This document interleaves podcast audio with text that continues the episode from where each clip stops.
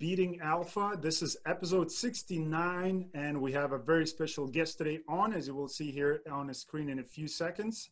Uh, first of all, I want to introduce you to Chris Grenzig. Uh, he started a real estate investing journey in January of 2016 by trying to flip houses on Long Island, New York, but failed to flip a single house despite spending tens of thousands of dollars and several months trying. So again, we, we probably should talk about that, what to do and what not to do. This is what the show is for. Uh, so Chris and his team tried uh, pivoting to purchasing tax deed properties in Philadelphia, but quickly realized it wasn't for them. Uh, from there, Chris started to learn about multifamily and started by investing passively in an eight unit property, then joint venturing in another 100 unit worth over $4.5 million. From there, Chris quit his full-time job in finance and joined Toro Real Estate Partners full-time in August 2016.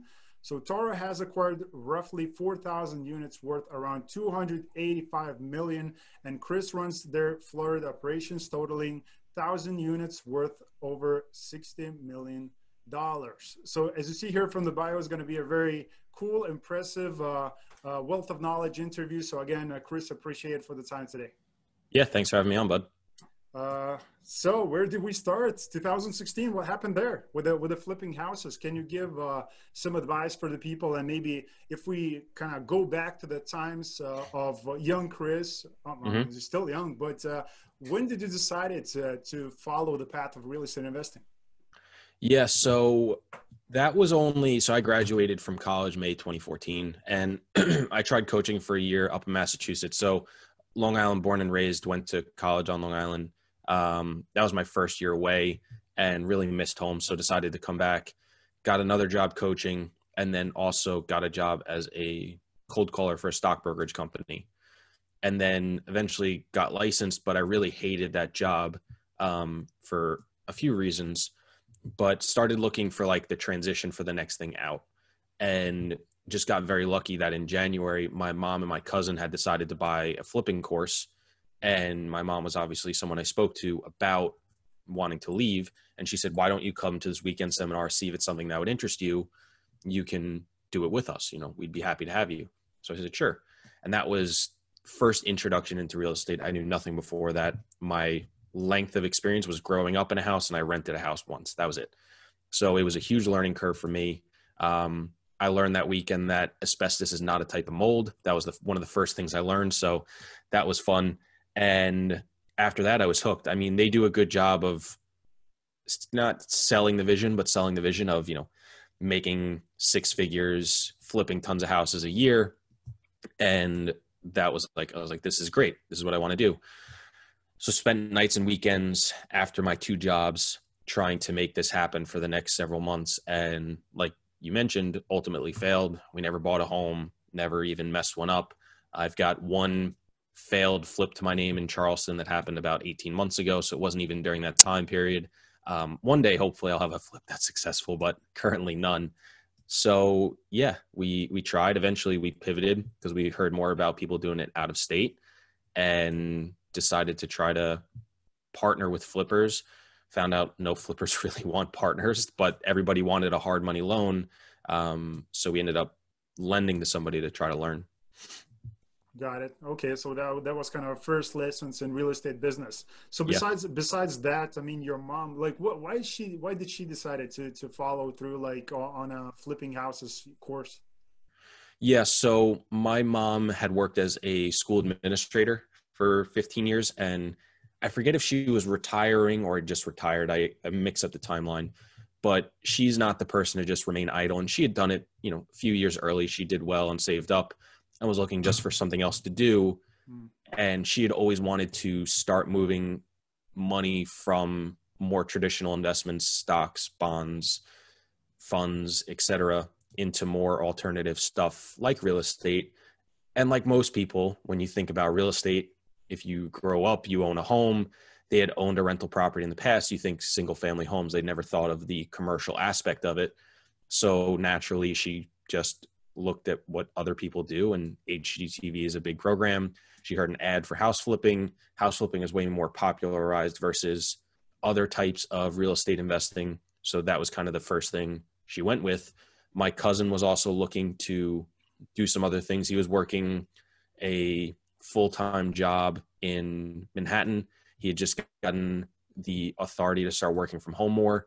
He just got his agent's license and he basically just said, This is another part of being an agent. I can just, you know, houses I don't sell, you know, we can buy and flip or something along those lines. So that was kind of why they decided to go down that route. And for me, it was just, I was still younger. I was, 2016, I just turned 24, excuse me. And, you know, still young, still trying to find my way. And I said, you know, what's one weekend seminar, right? It's one, you know, one night out, not with my friends. I think I can manage.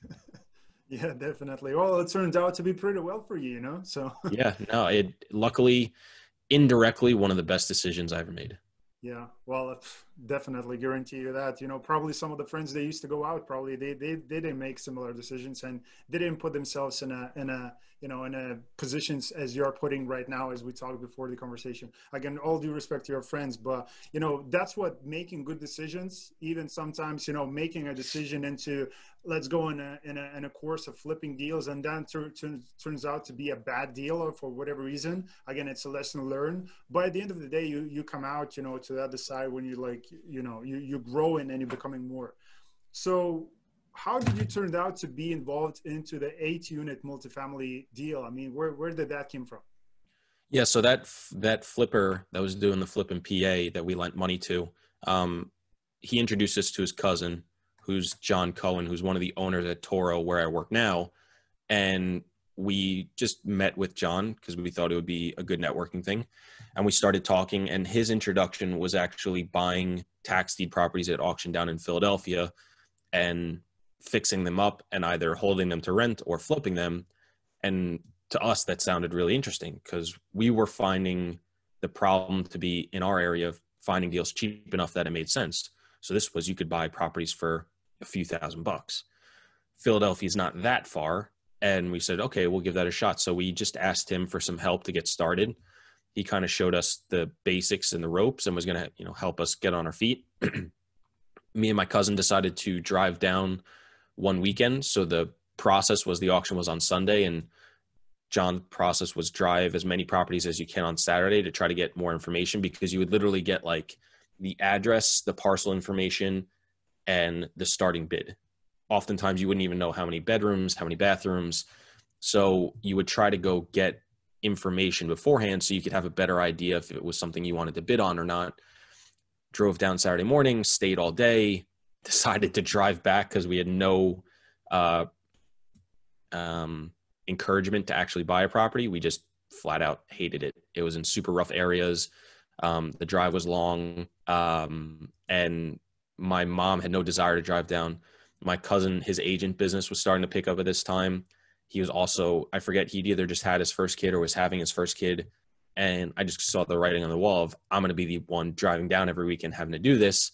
And at the time, being 24, the occasional weekend missing stuff I was okay with. But if I was going to start missing every weekend, I was not in the place where I was willing to just totally sacrifice my entire social life. So I said this just isn't gonna this isn't just gonna be a good fit for us right now. Even though I still think it was a very good business model and there was a lot of opportunity, it just wasn't what we were looking to do. So came back, um, met John again, just said thank you, but it's just not right for us. And at the end of the meeting, he had just secured that eight unit property under contract and was raising money. Just said, Hey, I know you guys are trying to do your own thing, but if you have any interest, let me know. And we said, Yeah, sure, we will, blah, blah, blah. And as we kind of went away, we started thinking about it we had started learning about multifamily. We were interested in it, and we just felt it was a little bit of a better fit of what we were looking to do. And we thought about it the same way as the flipping side. We said, let's invest passively to learn more and see if we can get our foot in the door that way. So we went back to John and said, Hey, we'll invest.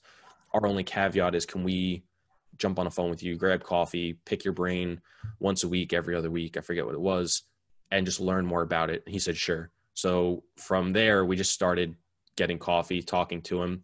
Uh, he had a meetup that he had just started, the first one we went to, and we just started trying to find ways to ingrain ourselves with him to leverage his experience and knowledge because it was something we started liking a lot quicker than the other ones. And we were like, okay, th- I think this is the one that we want to really move forward with. So we started helping him with the meetup. And then we went to him and said, hey, we're not ready to do this by ourselves yet. Can we partner with you on deals? And he said, sure. So we said, you know, we'll help you with the raise, we'll help you with a lot of the grunt work. And we went out and we partnered on another 17 units in that same area. It was three properties, 17 units. Um, closed that, and then a few months later, actually bought a 82 unit down in Jacksonville, Florida. And right around the time I was doing that 17 unit, I was still working as a stockbroker, hated it, ready to quit. And as luck would have it, John was still early on in his company, Toro, with his partner, Don. John was still doing some smaller stuff on the side. Toro was focused on 100 to 500 unit properties, you know, 10 to 50 million dollar properties, and they were under contract on their third deal. I just happened to be talking to him one day. I was like, I really hate this, blah blah blah. And as luck luck would have it, or coincidence, he had actually worked for the same people at a different company about five six years prior, so he understood what I was going through, and told him I was looking to leave. I wanted to do real estate, but wasn't quite there yet on our own. And he said, Why don't you just come over for a few months, try it out? We'll try you out, see if it's a good fit, and you can work on some of the bigger stuff, help us out. And I think I said, Sure, pretty quickly. Uh, and that was August of 2016. Quit my job, went over to Toro full time, and then eventually, you know, evolved into a role where I run the Florida region of our portfolio. Beautiful, beautiful. That's a very good story, you know. So yeah. thanks, thanks for sharing that. So uh, again, having an experience a little bit working as a cold caller for the stockbrokers and having a taste of you know stock market, well, at least a little bit, uh, you know, to sort to some degree. Uh, do you still believe in uh, diversification and uh, do you planning or are you investing into different uh, assets out there in the marketplace? Yeah, I'm I'm big on diversification. I think once when you start diversification i think is less important i think as you start accumulating wealth it's much more important i think there's a saying i'm probably going to butcher it but you get rich by doing one thing really great you stay rich by diversifying into many things mm. um, so that was always something i'm a little bit less risky so i've diversified earlier but i'm a long-term person being a stockbroker it was all the quicker the better so try to get in and out of something very quick for good or for bad and one of the reasons i wanted to leave is they were very commission focused. They were very much self focused and they didn't really care whether the client made money or not. And I thought that was a very bad way to do business. And I think long term, it, was never going to play out. So that's one of the reasons I left. But the investing side, yeah, I'm I'm big in diversification, whether it's location, asset class, um, time frame, um, you know, the sector that it's in. You know, I'm going to continue to look for more and more things. I mean, I've explored things as crazy as like buying a laundromat in Brooklyn. Um, you know, doing a like drop shipping company on Shopify. Never did it, but you know, looked at those things because I think diversification is huge. Oh, definitely agree with you on that one. So, what will be your type of advice again for the people who are watching this right now, uh, still during the COVID times, or maybe it's post COVID, you're watching this or listening on a podcast? but maybe you're again young as as chris maybe you're in 20s or maybe you're 15 or whatever the age might be 30 right so but you kind of lost and you're thinking what i could do in my life. And like you know in those positions when you're lost and you just don't know where to start mm-hmm. what will be your advice? Because you've been going through you know a lot of those kind of finding your own path you know experiences yourself. What would you recommend for those people? Yes. I think anybody sitting at home if you literally are doing nothing like let's say the base nothing, have no idea where to go, you probably have an inkling of something you like, and there's probably a way that that thing you like can lead to a job or a way to make, money. You have to try it to figure out if it's the right thing. And what I think a lot of people do that I didn't do as much or I don't do as much as other people is they spend so much time debating which one is the right route to go. Is it this one or it's that one? And all that time extra that you spend is extra time it takes you to realize if it's the right thing or not. You already probably have a gut reaction. Just start finding out more about it. The perfect example is the um, tax deed stuff in Philly. We kind of thought it was a good idea. We weren't really sure. I don't think we were in love with it from the beginning, but we knew we wouldn't know until we actually went down and tried it. But we realized very quickly that it wasn't right. If we had waited another six months, that would have been another six months that we wouldn't have figured out if it was right for us or learned about multifamily. We may have entirely missed the opportunity to work with John. I may have missed the entire opportunity to go work for Toro. I could be living a very different life. Now, I'll never know. Who knows? I could have been in a much better position, right? Or I could have been in a much worse position. Yeah. That's the other great thing is once you make a decision, you'll never know the alternative. You'll never know what would have happened otherwise. It could have been infinity better and it could have been way worse. You'll never know. So for me, it's start figuring out what's a couple options that you might be interested in doing and then just decide to try it and do it. And if you go down and you like it, great. If you don't, then pivot and do something else. Great advice. Again, thank you for sharing that. Uh, again, I'm sure you're a big proponent, you know, of educating and you know teaching yourself things because again if you want to go and diversify in different uh, platforms you know different uh, asset classes you person at least should know a little bit or maybe a lot about the asset class. Let's say if it's real estate or drop shipping stock market.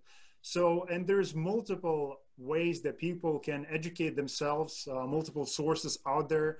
But what will be like your top sources where you get your education pieces and what would you recommend for people to go and follow and you know educate themselves I think if you're starting from zero, the best place is Google. You know, you just there's so many people out there creating educational content or content in general around a subject. It it'll take maybe some time to really find the good educational sources, but once you start googling and finding people, you can start getting an idea for things and if you start with those things and you start liking it, then you can start reaching out or following people that are working in that industry and find more and you just slowly but surely find better and better resources. Um, you know the best place you know just how curious are you naturally? There's an easy way to find out anything. So really just start google just start looking. Youtube too if you're more of a video person. Um, yeah i'll usually do both. Um, but that's really the best way in my opinion. Exactly exactly. Oh there there's multiple ways. Again networking as we just connected on uh, uh, I'm sure it was Instagram or Facebook. I, I can't mm-hmm. remember now, but yeah, if you just go and basically connect with the people that would like to, I wouldn't say you know like pick, pick their brain or just to have them on the show. You know, again, look for ways to add value to those people at the same time because it has to be you know create those win-win situations. But uh, you know, there's multiple things like YouTube, podcast, blog posting. I mean, there's unlimited amount of information so maybe sometimes people just get lost in all this mm-hmm. ocean of you know wealth of knowledge is just like they don't know where to start. But if, yeah. I so like what you I, said if you just google yeah i think two interesting things because i talked about like the the laundromat and the drop shipping things. The the the drop shipping i did a lot of research on and actually like just opened up like a free store on shopify just to like see how it works and started doing it.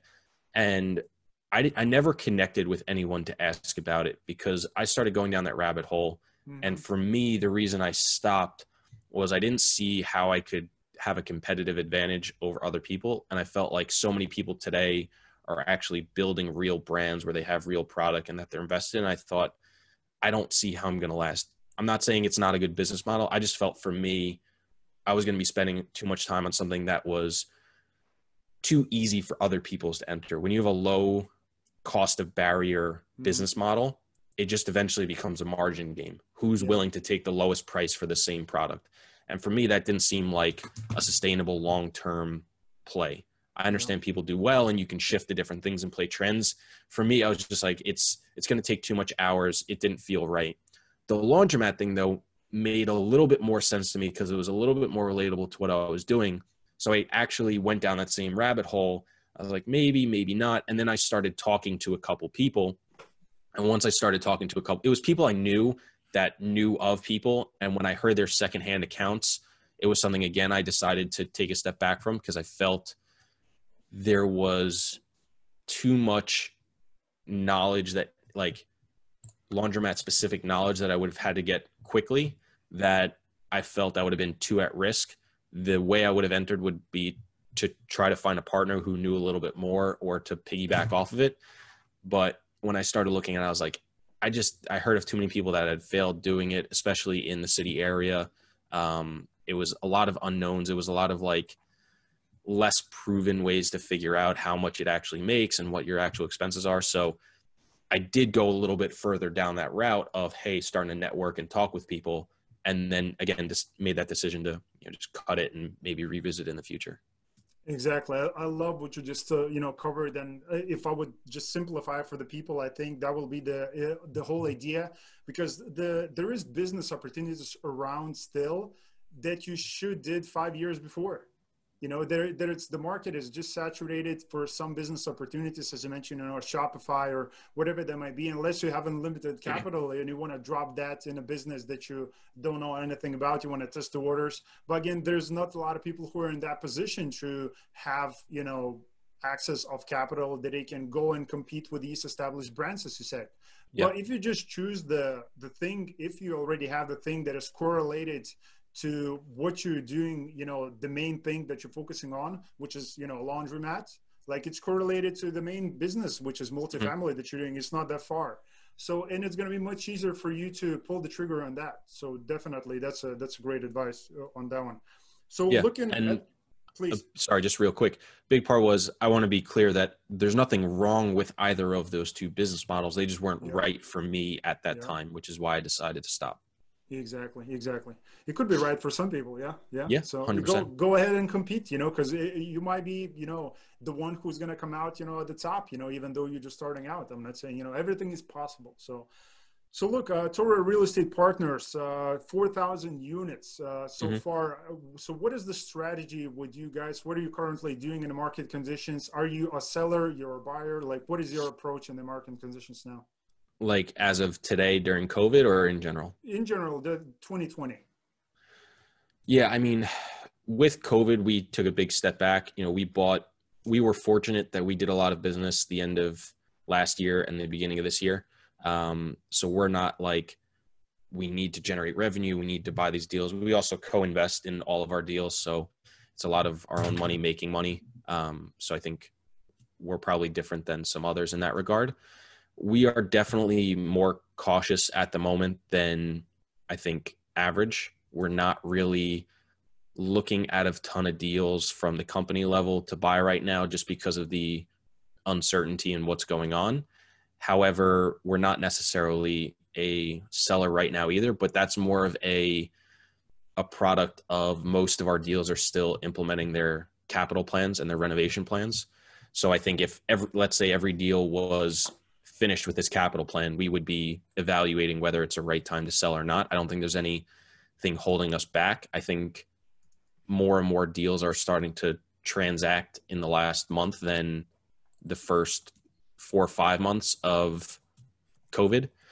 So it is kind of opening things back up, but we're still fearful that, you know, at the blink of an eye, the company can, sh- uh, the country can shut down again and we'll be back in some of these unknown areas. So for us, we would just rather miss out on an opportunity than potentially shoot ourselves in the foot and over leverage. So we're not really in a big rush right now to do anything. We're still looking. We would still 100% buy if the right deal came along, but I think we just kind of tightened up some of the ways we were looking at things. Yeah, that makes total sense. So, what about the deals? So, again, for the people who are watching, multifamily properties. Uh, so, maybe you can talk about that. Uh, like, what states are you currently investing in? What uh, mm-hmm. asset classes are you buying, or what, what do you currently own in the portfolio? Yeah, so we own in some other areas, but we're currently only focused on two clusters North and Central Florida and a few cities in the Midwest. So, we target MSAs of a million people or more. Uh, MSA is metropolitan statistical area. You can think of it as the city and the surrounding suburbs. So we're looking in Jacksonville, Florida, Orlando, Florida, Tampa, Florida, uh, Louisville, Indianapolis, Nashville, Cincinnati, and Columbus, Ohio. Um, that's really it. We're doing that not necessarily that other markets aren't good, but just from a business standpoint, we want to build up scale in those areas to have greater economies of scale if we want to bring anything in house and more vertically integrate, it's easier in fewer locations. We also have two very good managers in those areas that are more regional. They're not national, so we like working with them.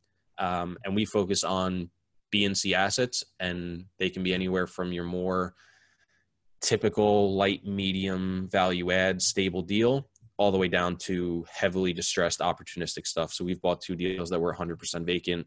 We've bought a couple deals that were 50 to 70% occupied. Um, so we bought we have bought some hairy deals as well. Okay, got it. So and you do real estate syndications, is that right? Correct. So for the people who are watching this and thinking, what is real estate syndication? Can you explain, uh, you know, in, in a simple terms, what it, what it is? Yeah. So you know, whether it's any commercial real estate or real estate property, even it's, if it's your own home, you're going to buy a property, you're going to go out and get some sort of mortgage for it, most likely. And you would come up with the down payment, any closing costs. And if you were going to fix it up, you know, all that would come out of your pocket. It would be in the form of equity. What syndication is basically saying, instead of our company being all the equity, we will then syndicate out and raise money from investors to make up a percentage of that equity. So if it was a $10 million property, we got a $7 million loan, we were going to raise 3 million bucks just for easy math.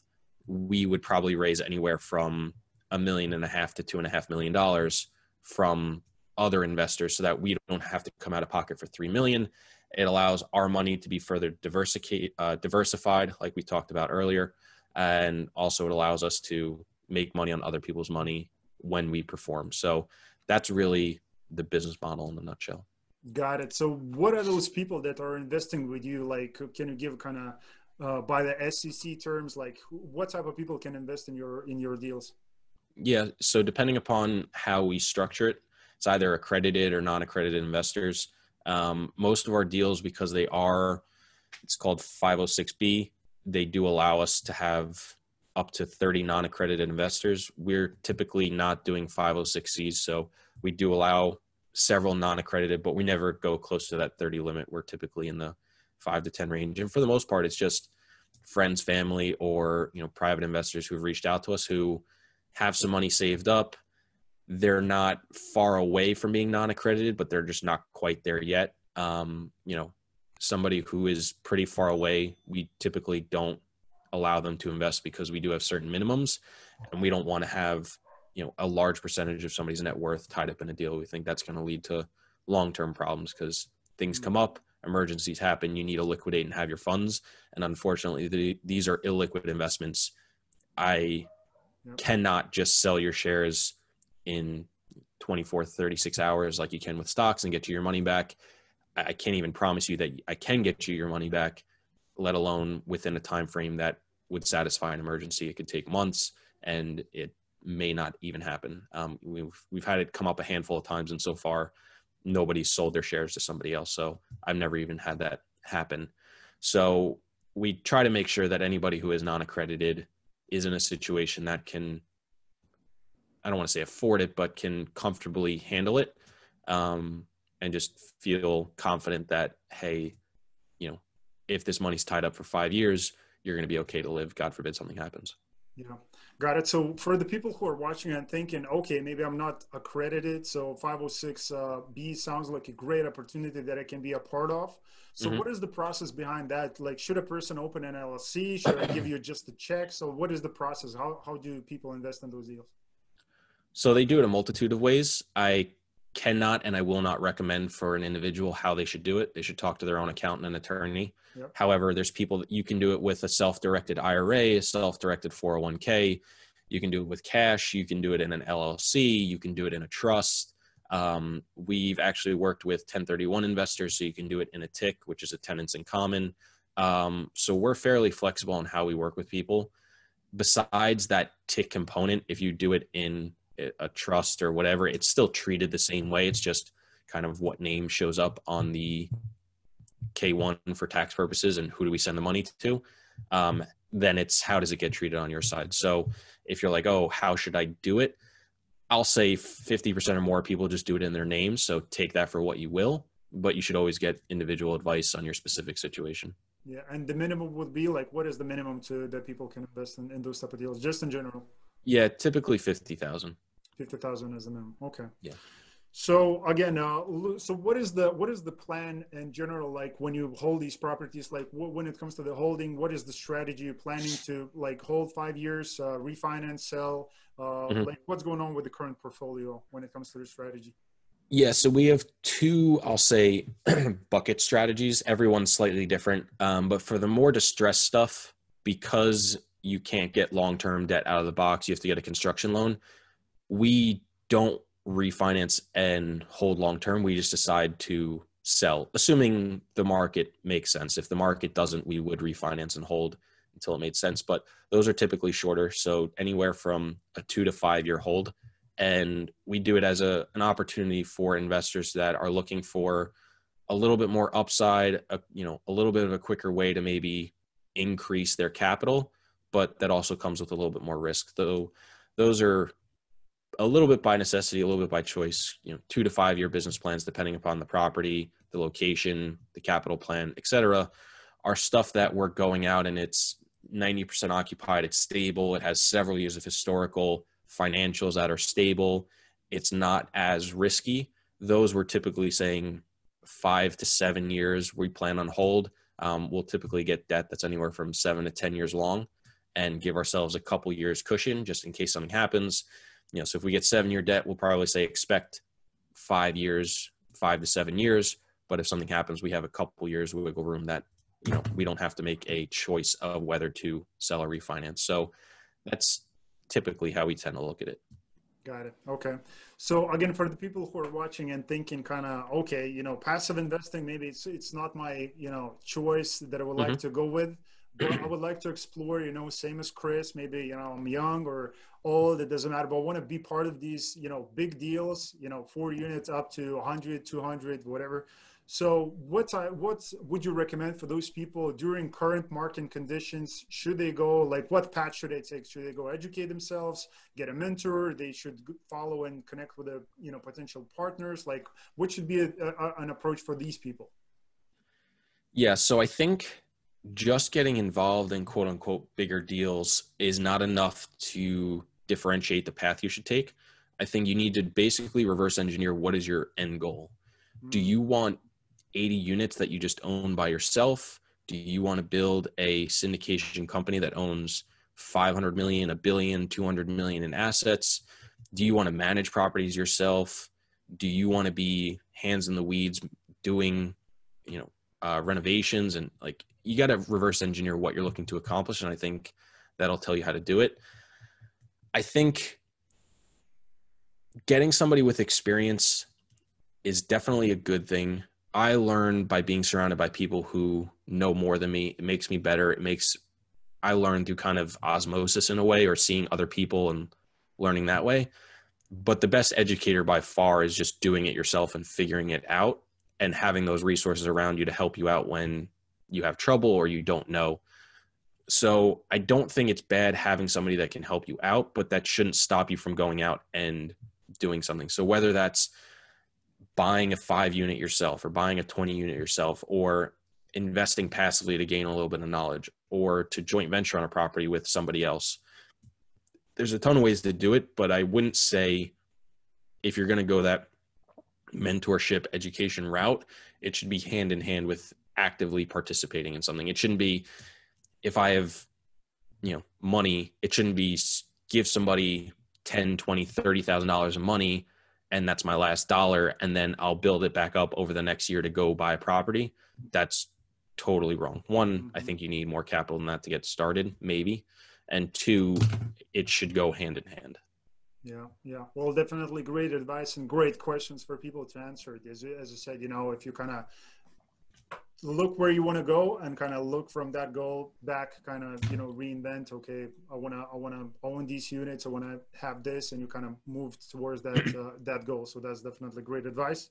Yeah. I wanted to ask you about uh, marketing. I don't know how, how much guys do you believe in marketing and what marketing approaches uh, do you guys use to kind of promote your business?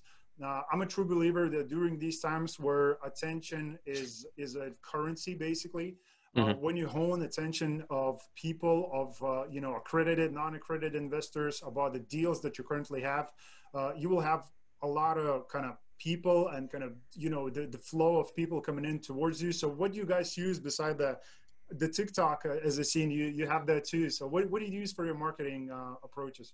Yeah so i'm also a big proponent of content marketing. And i think today content is such a wide spectrum of things it could be a blog it could be podcasts it could be social media it can be newsletters it can be webinars i mean kind of almost anything that you just do or put out there for free, I kind of view as content marketing in a way. And you're basically building up a brand. Um, so for me, I view there's branding and then there's advertising, which is paid stuff. We haven't really gone down that spectrum. We've played around a little bit with like Google AdWords and stuff, but I mean, a small, tiny, you know, like I think 10 bucks a month or 20 bucks a month or something, just to kind of get a feel for what it works like but n- not anything we've really tried yet.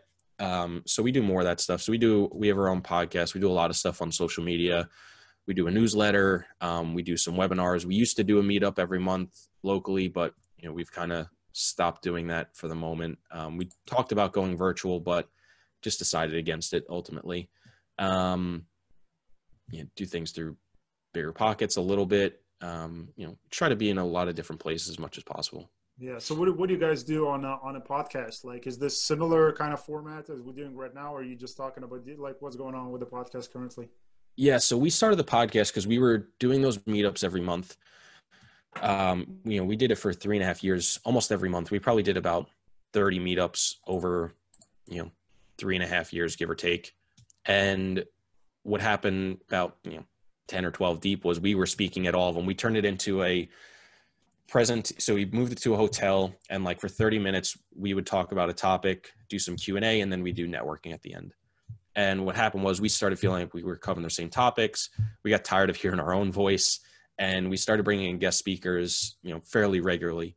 And what we would do is go out to dinner beforehand because these meetups were at 7 we would finish at 4.35 and we're like hey let's go get dinner. Let's just chat. Let's you know see what's going on. And we would have these awesome conversations at dinner just chat and shop. And we would always say like oh this would be i think this would be so cool. Like i bet people would love to hear this. They get a ton of value out of it. Like it's just things that you wouldn't hear otherwise. And we almost thought about just filming those dinners and they were like no like that would take the enjoyment away from us. It wouldn't be quite the same as it would because when you turn a camera on it's always slightly different. Exactly yeah that's what um, i wanted um, to say yeah. but we said why you know eventually we said why don't we try to just replicate this as close as possible through a podcast? So we just started one. Uh, it's called the Real Estate Investing Experience, and we just try to have that same dialogue, chat and shop, a little bit of peek behind the curtain type thing, and I think we do a pretty decent job at it. You know, it's still not the same as dinner. I think part of it too is those dinners we would already have some sort of familiarity with the people. We already kind of knew them, which mm-hmm. we don't know all of our guests unfortunately beforehand. So you do lose a little bit of that, but that's yeah. that's the goal in mind is to try to be as raw, honest, authentic as possible. Yeah, that's beautiful. Again, definitely recommend for people to go and check it out. What's what's the name again of, of the, your podcast? Yeah, it's the Real Estate Investing Experience. It's on every platform, YouTube, or you can go to the reiexp.com. Here you go. Here you go. Awesome.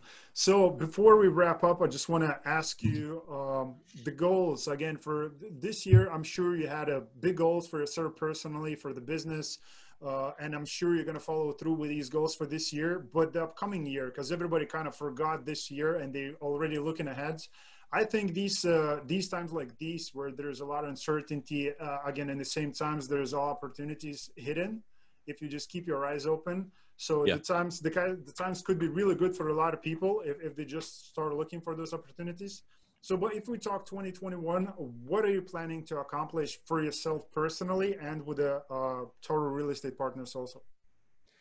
Yeah, so Toro, we're still looking to build up scale in those areas. Um, you know, right before COVID, we were actually looking to hire one or two people in the office and continue to expand. We put that on hold, obviously, because of uncertainty and cash is king. So we wanted to make sure we were in a secure position.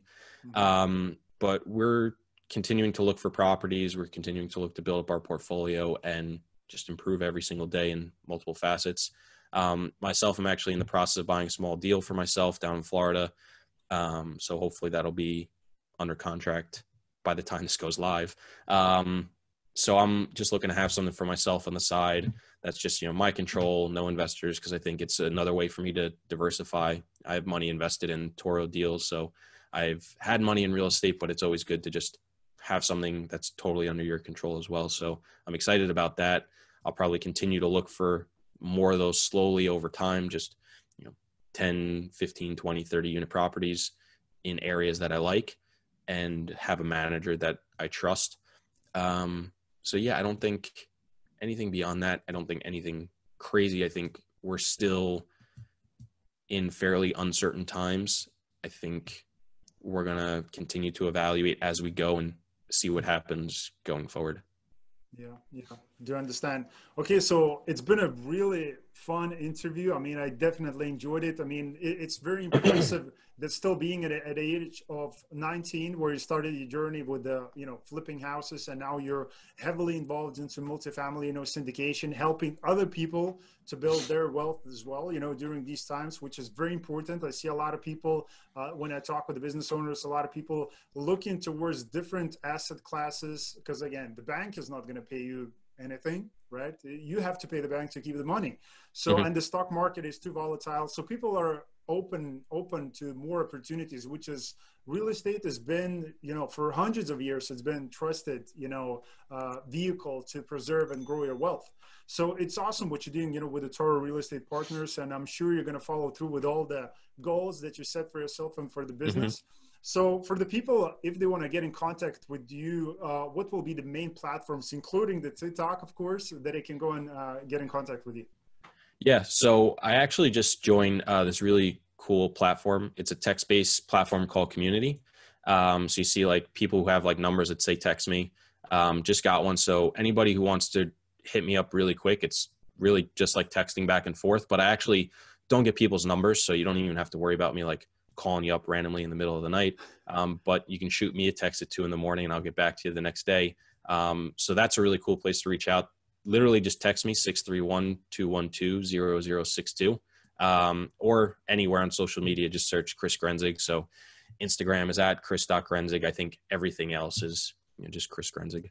Yeah, yeah. Okay, awesome, awesome. So again, it's been a great time, guys. This is an episode 69 with Chris Grenzig. Uh, make sure uh, you know, go and check it out. His platforms, uh, they have a great content on all the social media. I checked it, so go and check it out also again, the one thing that I want to ask you guys, just share this message with the friends that you think this content could be valuable. Because again, I'm sure you know a friend or a person who maybe in this position when uh, you know he's lost or he's looking for something, you know, an advice uh, that can help him to you know follow through the uncertain and tough times. So I think that that could be the message that that person is looking for. So make sure to share that. And uh, yeah, just been a great time and a great opportunity to get to know you, Chris. Hopefully, we can do something, you know, in the future as well. And uh, guys, as always, I'm to see you on the next episode. Thanks.